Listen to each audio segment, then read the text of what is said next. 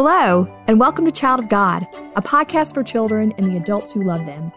Each podcast shares a story about God's people and the ways we are a part of God's family. My name is Elizabeth Link, and you are a beloved child of God. Today, I want to tell you the story about 10 men. This comes from the New Testament Gospel of Luke. These 10 men were sick. Think about what helps you feel better when you're sick. I remember that when I was a child, I loved to get extra attention from my mom. I'd love to make a bed on the couch, to eat cream of wheat, and sip on Sprite with crushed ice. When we're sick today, we go to see a doctor or a nurse, and maybe even get some medicine that will help us feel better. But in Bible times, people didn't have medicine or hospitals and doctors quite like we do today. There was not much that could be done for you if you were really sick. The 10 men from our story were very sick. They had a sickness that people called leprosy. In Bible times, there were lots of skin diseases, and they didn't quite know the difference, like which diseases were contagious, meaning you could pass them from one person to another, and which ones were not. So if you had anything wrong with your skin, like a rash or another kind of skin disorder, everyone called it all leprosy. And no one wanted leprosy. In fact, if you had leprosy, you could not live or even be close to your friends and family. It was a very sad disease, and if you had it, no one wanted to be around you.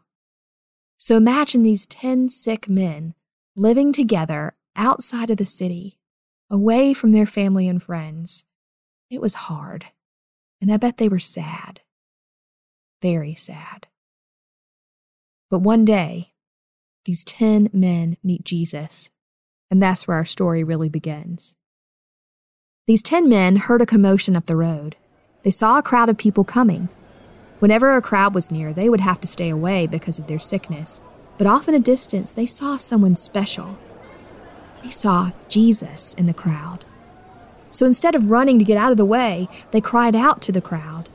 They cried out to Jesus Jesus, help us! Jesus, help us! Jesus looked, and he saw the ten men. Jesus knows everything, and so he knew what the men wanted. He stopped in his tracks.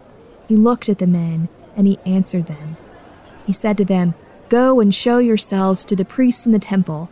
Let them see if you are still sick. He told them to go and see the priests, because it was the priests who decided if people were healed from diseases and when they could go back to live with their families. Well, I'm glad to tell you that the ten men did just what Jesus told them to do. The ten sick men set off on the road toward the temple to see the priests. And as they were going down the road, they started to notice a change. First, one man said, Oh, my hands! They're well again. Another man said, Look at my arms! My skin is clear. One by one, they realized their sickness was gone. Somebody shouted, Jesus has made us well again. We can go home. So they hurried, all of them. One, two, three, four, five, six, seven, eight, nine men. Only nine. But wait a minute. Weren't there supposed to be ten? One man didn't hurry home. He stopped. He turned around and he ran back to Jesus. He threw himself on the dusty road. Thank you, Jesus, he said. Praise God for you. Jesus smiled to see the man so happy. He was pleased. But he was sad, too. Didn't I make ten men well? Jesus asked. Did only one man come back to say thank you? Don't the other nine want to praise God too? Jesus turned back to the man who said thank you he looked him in the eye and he said, Go, you are well. The man jumped up and ran down the road where his friends had traveled. We learn in this story that it is good to thank Jesus for the good things in our life. I wonder what you're thankful for today. If you were to see Jesus, what would you say? Sometimes words aren't enough to say thank you.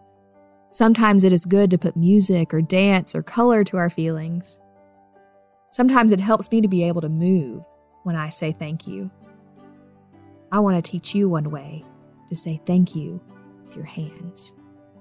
The sign language for thank you is made by starting with the fingers of your right or your left hand up near your lips, just in front of your chin.